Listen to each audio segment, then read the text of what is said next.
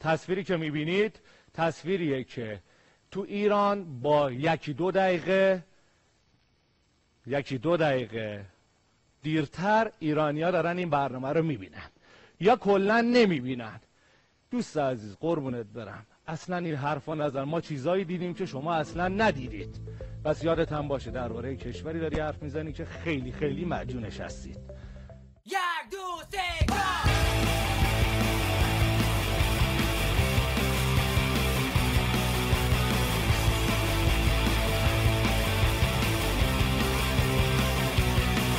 Gotta come with me, nobody cares for you. This crazy century, I'm not the enemy. Think you doing right, you started fight. You wanna hold me tight, I know you're happy inside. Hello.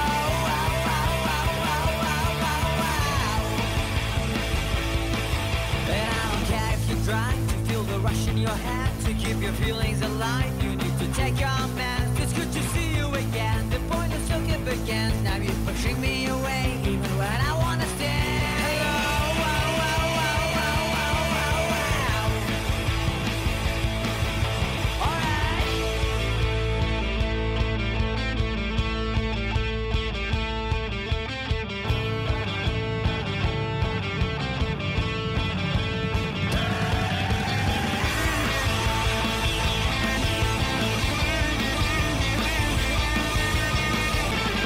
سلام من مرسن هستم و این چهارمین اپیزود پادکست آنه.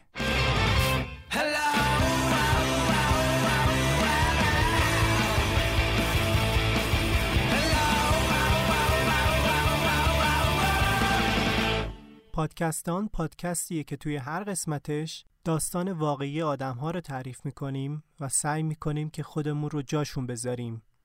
آهنگی که شنیدین از گروه راک افغان به نام کابل دریمز بود که یکی از گروه های راک مورد علاقه منم هست. ساختن این قسمت حدود یک ماه و نیم طول کشید. یه دلیل خاص هم داشت. اینکه من از شروع این پادکست دلم می‌خواست که داستانهای اختصاصی رو توی پادکست آن تعریف کنم که جایی منتشر نشده باشن. و فکرم نمی کردم که این اتفاق توی اپیزود چهارم بیفته. برای همین یه موضوع رو که مدتها بود ذهنم را مشغول کرده بود انتخاب کردیم و سراغ شنیدن داستانهای مختلف رفتیم. با چند تا واسطه به داستان خانم ریحانه آخوندزاده شاعر افغان رسیدیم و قراری که داستانش رو تعریف کنیم. این پادکستم حاصل همکاری افراد زیادیه. امیدوارم که از این دست اپیزودها بعدا بیشتر داشته باشیم. بریم سراغ داستان. من می‌تونستم ریحانه باشم تو هم می‌تونستی ریحانه باشی.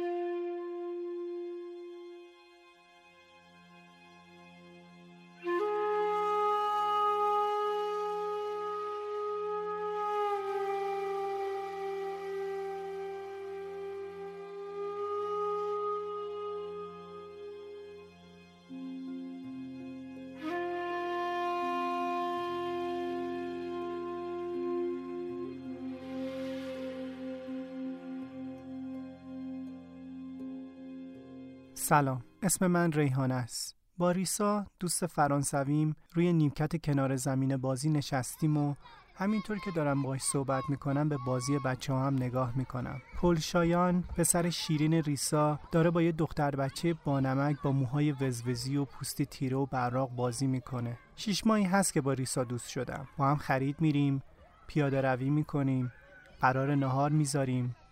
پاتوقمون هم طبقه بالای یه کافه دنجه. اونقدر به همدیگه اعتماد داریم که توی همین مدت کوتاه کلی راز به همدیگه گفتیم. من از زندگی و خاطراتم توی ایران واسش گفتم. از خانوادم از کشورم افغانستان. درباره حقوق زنان هم بحثای داغی با همدیگه می‌کنیم. هر از چنگایی هم مشکل زبان بیانم رو الکن می‌کنه. من و ریسا تجربه هایی به کل متفاوت داریم. نه همزبون هستیم و نه سبک و سیاق زندگیمون به همدیگه نزدیکه. اما انگار توی وجود هر دوتامون وچه انسان بودن اونقدر پررنگه که هیچ شکاف و فاصله ای رو احساس نمی کنیم. گاهی اوقات با خودم فکر می کنم که اگر من به جای ایران اینجا متولد می شدم و زندگی می کردم الان چه جور آدمی بودم؟ فقط یه جواب برای خودم دارم. اونم اینه که به قدر مسلم آدم شجاعتری می شدم هر موقعی که می‌خوام در مورد زندگی و تجربه توی اقلیت زیستن با کسی حرف بزنم نمی‌دونم می‌تونم اونقدر سریع و دقیق حرف بزنم که حق مطلب ادا بشه یا نه. حق مطلب که میگم منظورم تمام جزئیاتیه که درباره مسئله نجات پرستی تجربه کردم. اینکه آیا داستان من می‌تونه همه رنجهای انسانی مطرود شده رو بازگو کنه؟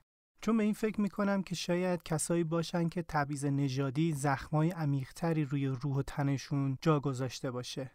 من چطور می‌تونم همینطور که دارم داستان خودم رو میگم شکست های اونها رو هم در نظر داشته باشم تا مطمئن باشم که به رنج کسی بی احترامی نکردم و تلخترین تراژدی انسانی رو که میشه گفت نجات پرستیه به داستان خودم تقلیل نداده باشم. من شاید خیلی کمتر از دیگران تحقیر شده بودم چون اولا زن بودم و دوم که چشمای بادومیم پشت عینک پنهان می‌شد. اما آدمهای اطرافم بودن که هیچ وقت نتونستن زندگی عادی با شکستها و پیروزی های عادی تجربه کنن. اونقدر توی حاشیه و مفعول و مقهور موندن که فکر کردن زندگی چیزی نمی‌تونه جز تحقیر و سرگردونی مداوم باشه. من در تمام طول عمرم جزو اقلیت ها بودم. اجدادم توی افغانستان جزو یک اقلیت نژادی به نام هزاره بودن. نجات یافته های یک نسکشی گسترده در دوره عبدالرحمن خان حاکم وقت افغانستان توی اون زمان حدود 60 درصد از مردم هزار قتل عام شدند و بقیه اونها سالهای طولانی در انزوای سیاسی و اجتماعی و اقتصادی بودند. پدر و مادرم توی افغانستان به خاطر نژاد و مذهبشون همیشه مطرود و توی حاشیه زندگی کرده بودند. وقتی توی جوونی هم میان ایران توی سالها زندگی به عنوان اقلیت یاد گرفته بودند که آرزوهای بزرگی نداشته باشند.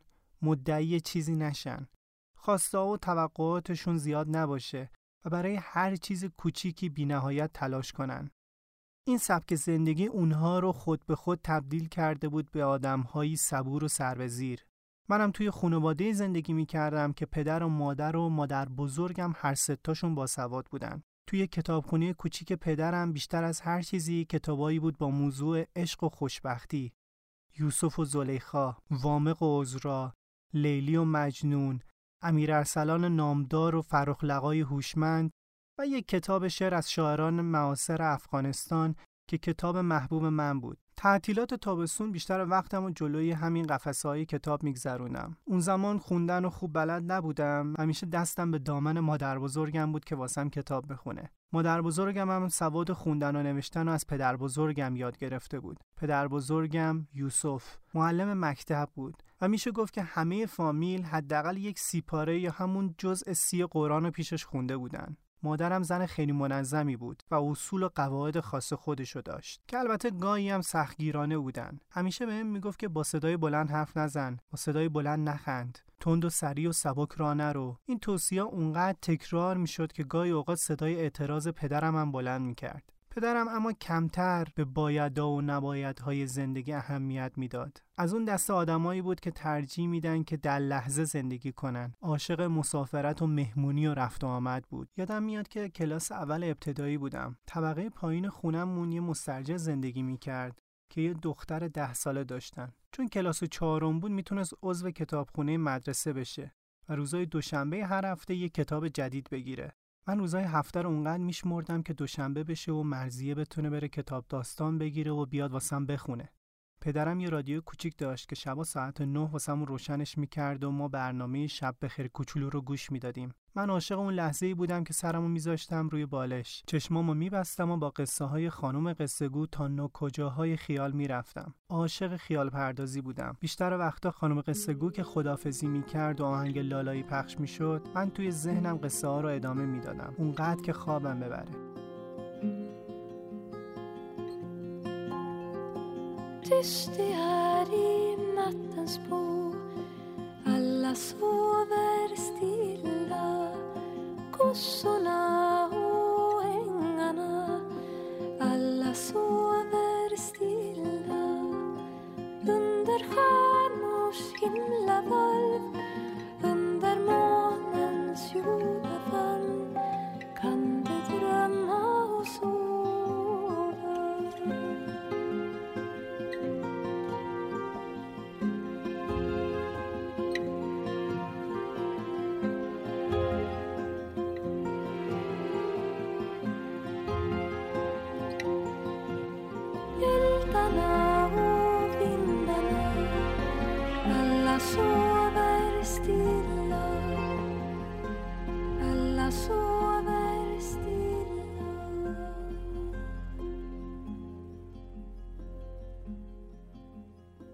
هر چقدر که زندگی خانواده ما آروم و بدور از تشنج سپری می‌شد توی اجتماع پر از تلخی و دشواری بود من تا نه سالگی چیز زیادی درباره وطن و ملیت نمی‌دونستم. توی ایران متولد شده بودم و جز اونجا جای دیگه ای رو نمیشناختم. توی مدرسه با همکلاسیا و توی محلم با دوستام شاد بودم. من شاگرد خوب و درسخونی بودم. توی تمام طول دوره ابتدایی هم مبصر کلاس بودم و هم توی تمام فعالیت های پرورشی و مسابقه های کتابخونی توی نایه شرکت می کردم و همیشه هم مقام می آوردم. تمام سالهای ابتدایی شاگرد اول بودم یادم میاد مادرم گاهی با همون سکوت و وقاری که داشت میومد مدرسه و با یه لحجه ترکیبی از ایرانی افغان از درس و انضباطم می‌پرسید اما اوضاع کم کم داشت فرق می کرد. من داشتم بزرگ و بزرگتر می شدم و بعضی وقتا یه تفاوتهایی رو متوجه می شدم. اولین بار وقتی کلاس سوم ابتدایی بودم فهمیدم که با دوست و همکلاسی کنار دستیم فرق دارم. راستش اینطور می‌گفتن که اون با تو فرق داره.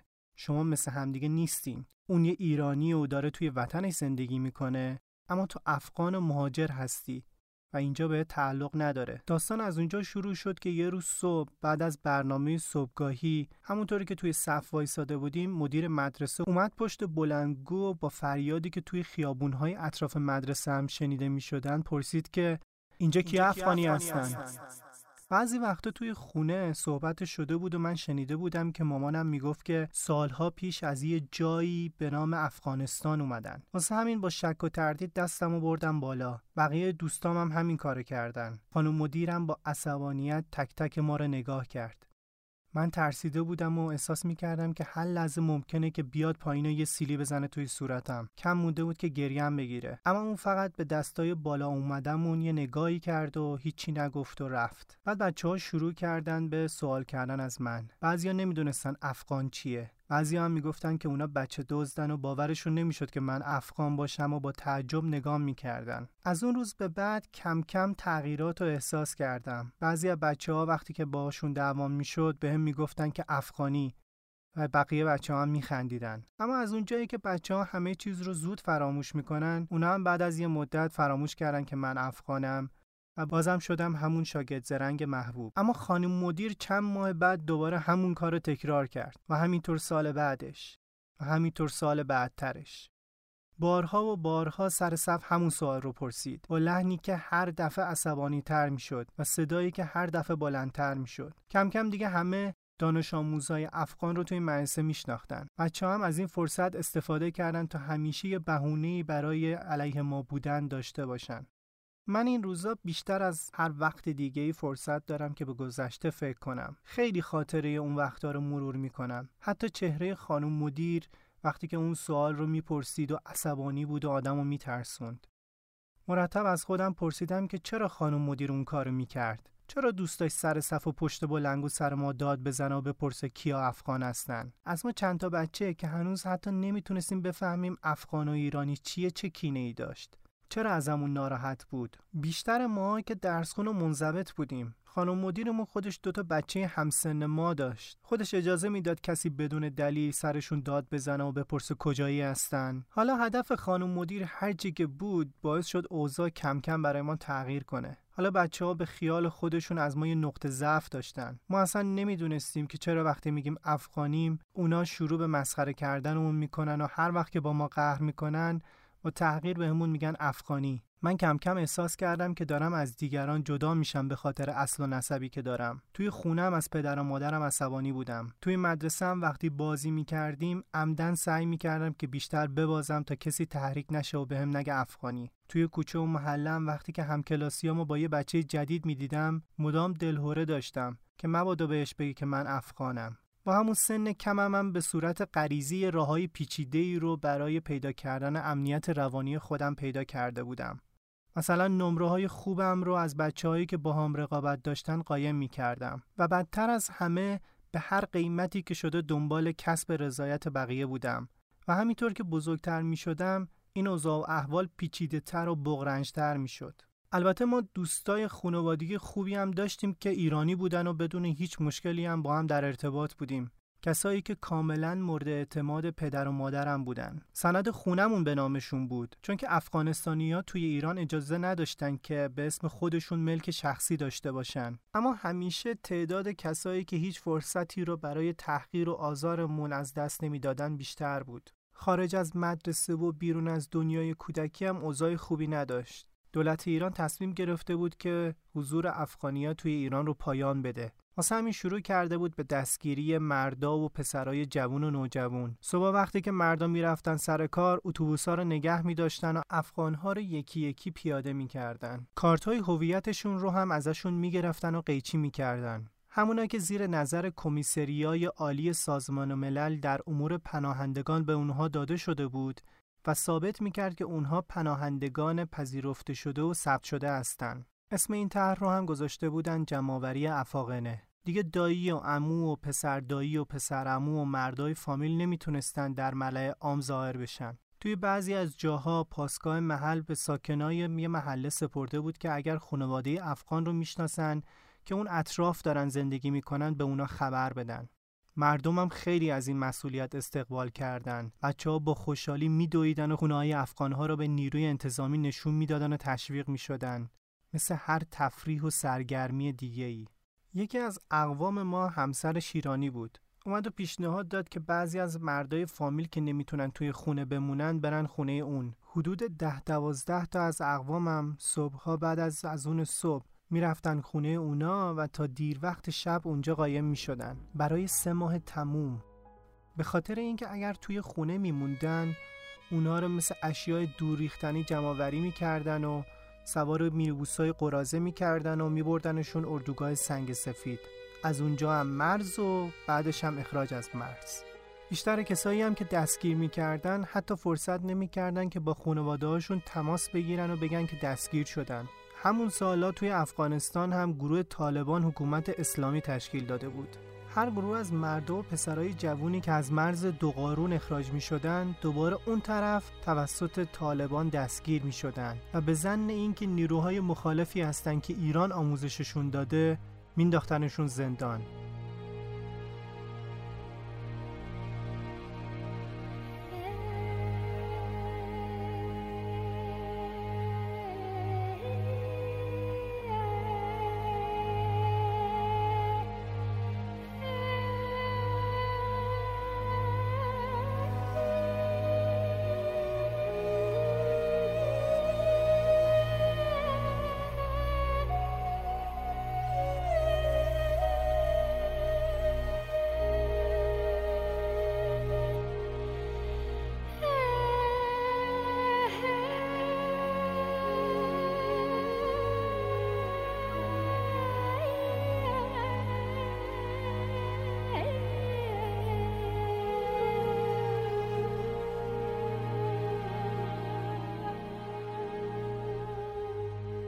احتمالا درباره کشته شدن خبرنگار ایرانی توی مزار شریف هم شنیده باشین. همینطور منفجر کردن بودای بامیان. همون سالا بود که خیلی از اقلیت مردم هزاره رو توی مزار شریف و بامیان به صورت دست جمعی کشتن و توی گورای دست جمعی دفت کردن.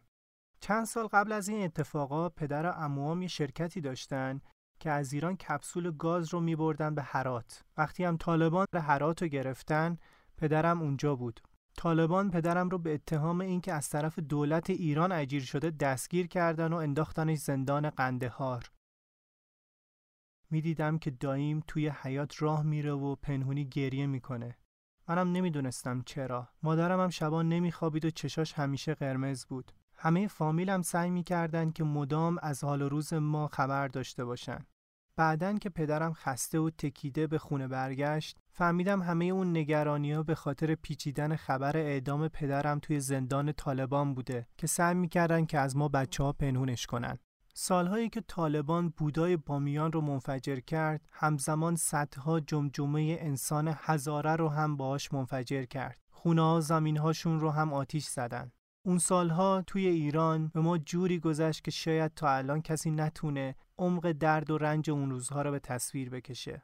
فکر می‌کنم که باید سالهای زیادی بگذره تا ما شجاعت اینو پیدا کنیم که بتونیم در مورد اون اتفاقا یه نگاه تحلیلی و روانشناختی داشته باشیم و آسیبهای جدیش رو بشماریم.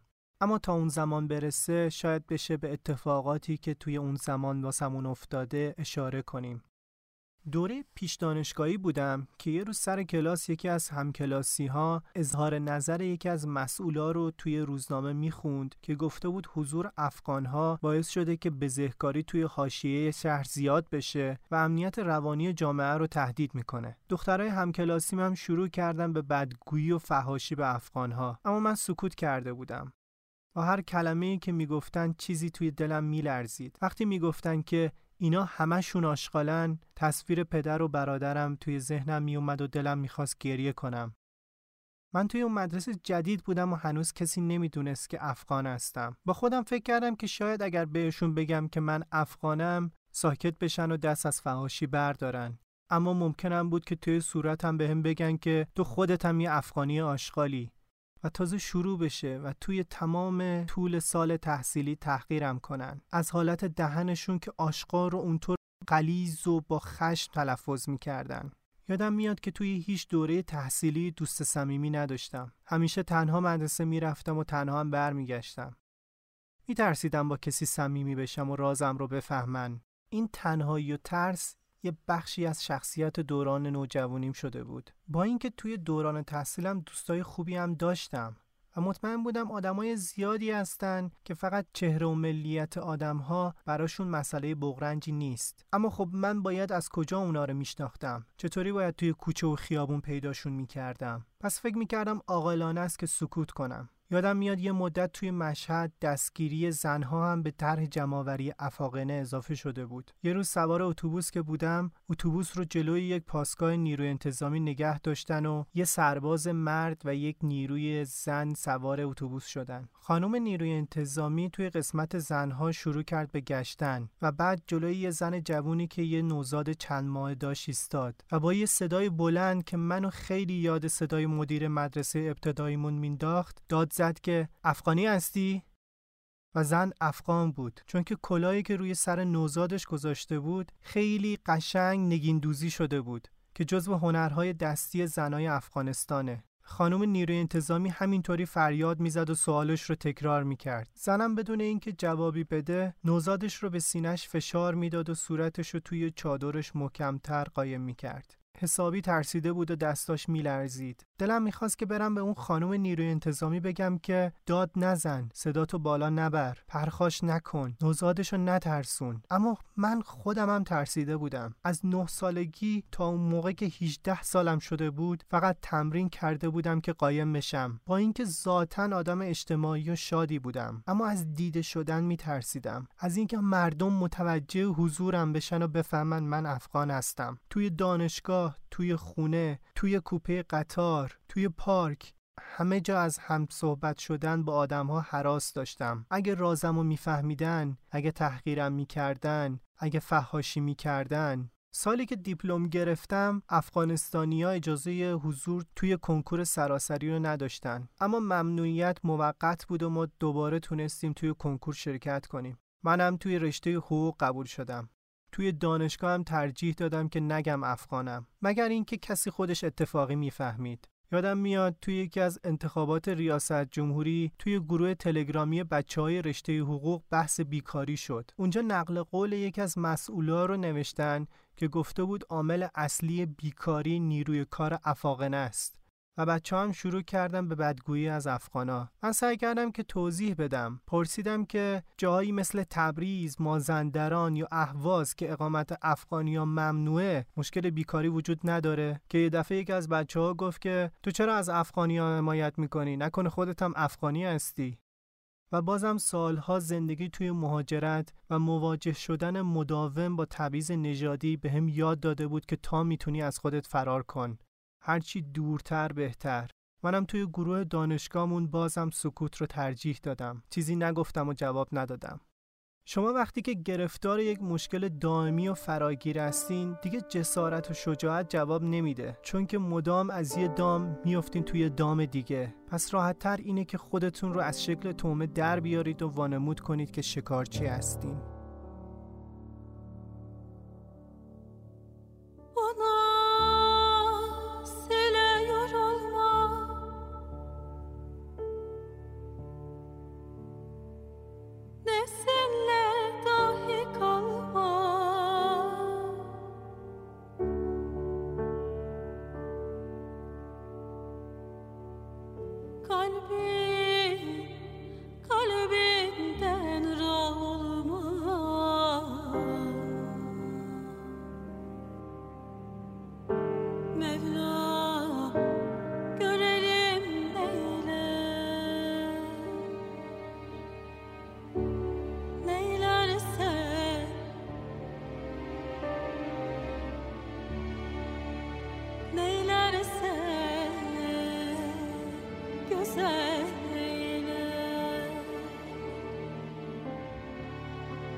بعدها به خاطر عشق و علاقه زیادم به ادبیات پام به محفل و جلسه های شعرم باز شد. فهمیدم که زندگی روی زیباتر هم داره.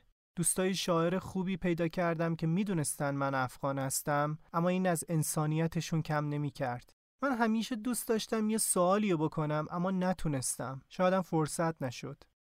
دلم می‌خواست بپرسم که چرا جامعه فرهنگی و تحصیل کرده ایران این همه در برابر تبعیضهای سیستماتیک بر علیه مهاجرای افغان سکوت کردن؟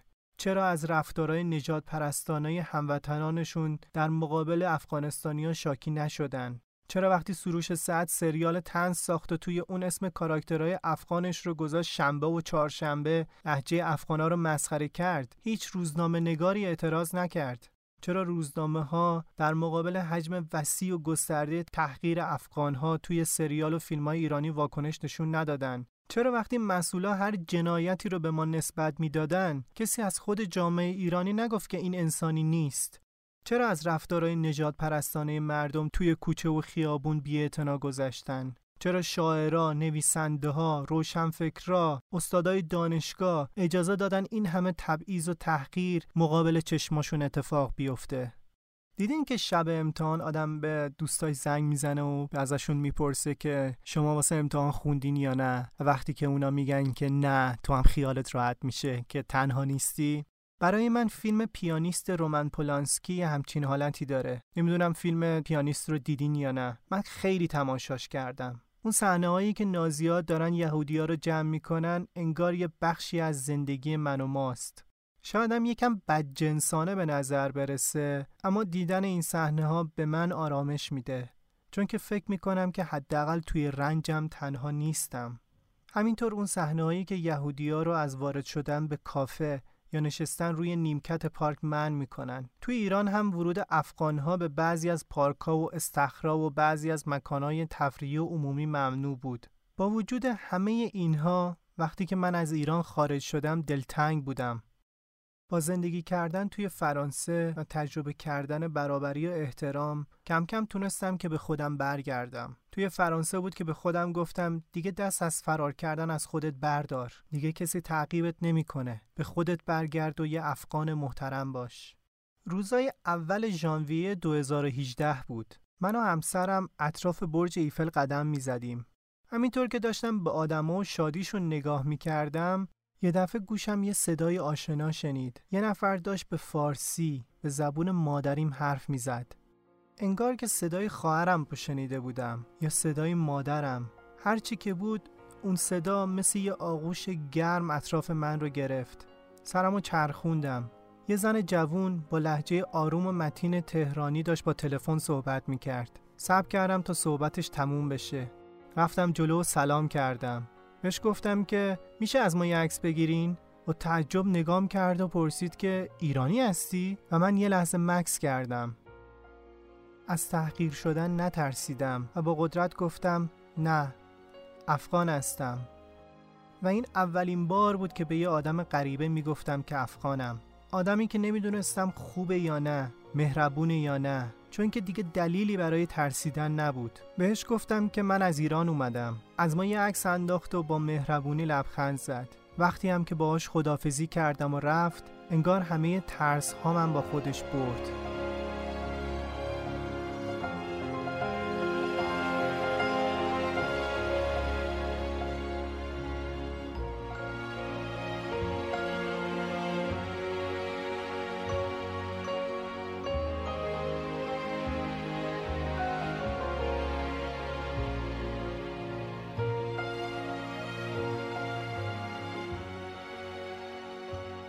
الان اوضاع توی ایران کمی بهتر شده. مردم از حق کار و بیمه و رانندگی صحبت می‌کنن. اینجا هم توی فرانسه من از این که می‌تونم وجه های دیگه زندگی یعنی آزادی و برابری رو تجربه کنم خوشحالم. هرچند خیلی دیر ولی آدم ها بالاخره به من احساس امنیت و مهربونی رو دادن.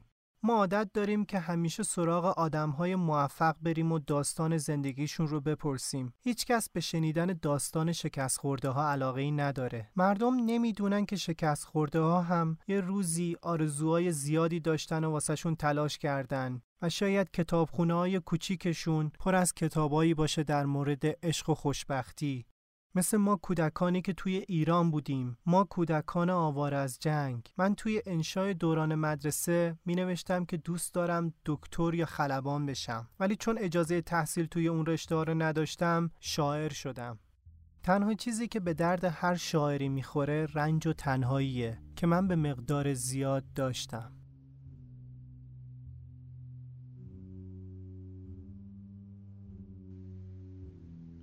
بس کن این قصه کسی را به خواب هم نمی‌برد. باید جایی تفنگی سرفه کند. پایی پژمرده شود. مزرعی بسوزد و ما شبانه بگریزیم. از برقص تا قندهار از کویته تا مشهد. برایم بخوان محمد تا از یاد نبرم. محله غمگینمان را که من از بردن نامش شرم داشتم.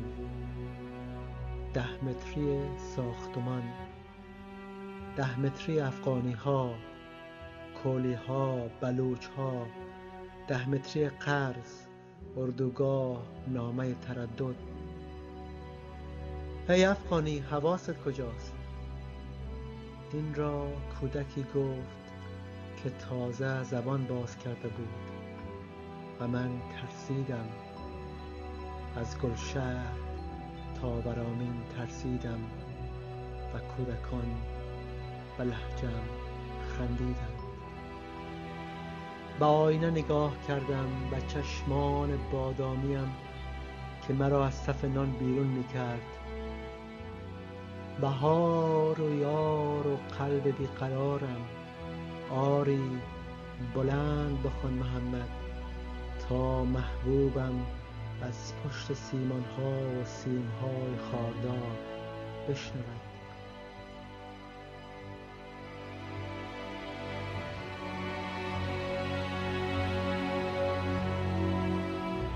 ای روز برا که ذره ها رقص کنند آن کس که از او چرخ و هوا جانها ز خوشی بی سر و پا رقص کنند.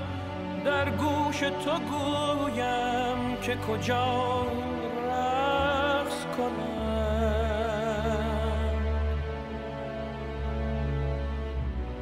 هر ذره که در هوا هامون است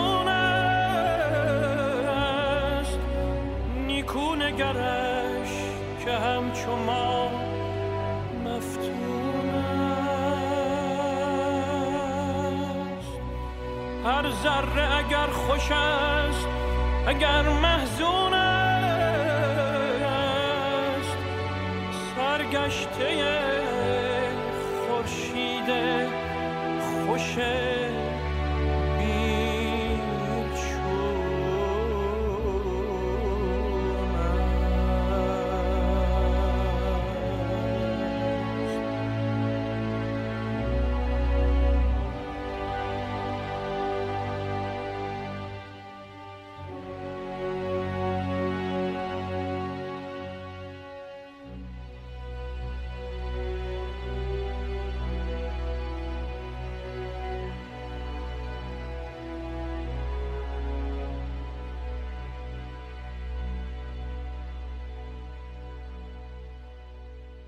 این بود داستان خانم ریحانه آخوندزاده. توی این اپیزود خیلی ها کمکمون کردن. مخصوصا الیاس علوی شاعر عزیز که وقتی بهش پیشنهاد دادم که داستانش رو تعریف کنیم با اینکه می‌تونست فقط یه نه بگه ده دقیقه واسم voice گذاشت و من حس کردم که چقدر نه شنیدن از بعضی آدما سخت نیست. و بعدش خودش خانم آخوندزاده رو بهمون معرفی کرد. edit این اپیزود رو نکیسا انجام داده ویرایش مت با زهره بوده و انتخاب موسیقی هم با بچه های ارسی. و یه تشکر بزرگ هم از خود خانم ریحانه آخوندزاده که داستانشون رو واسمون تعریف کردن. این اپیزود رو تقدیم می‌کنم به تو که فرق داری و بوسه هایت اعتراضت است. واسهتون بهترین ها رو آرزو می‌کنم و خدا نگهدار.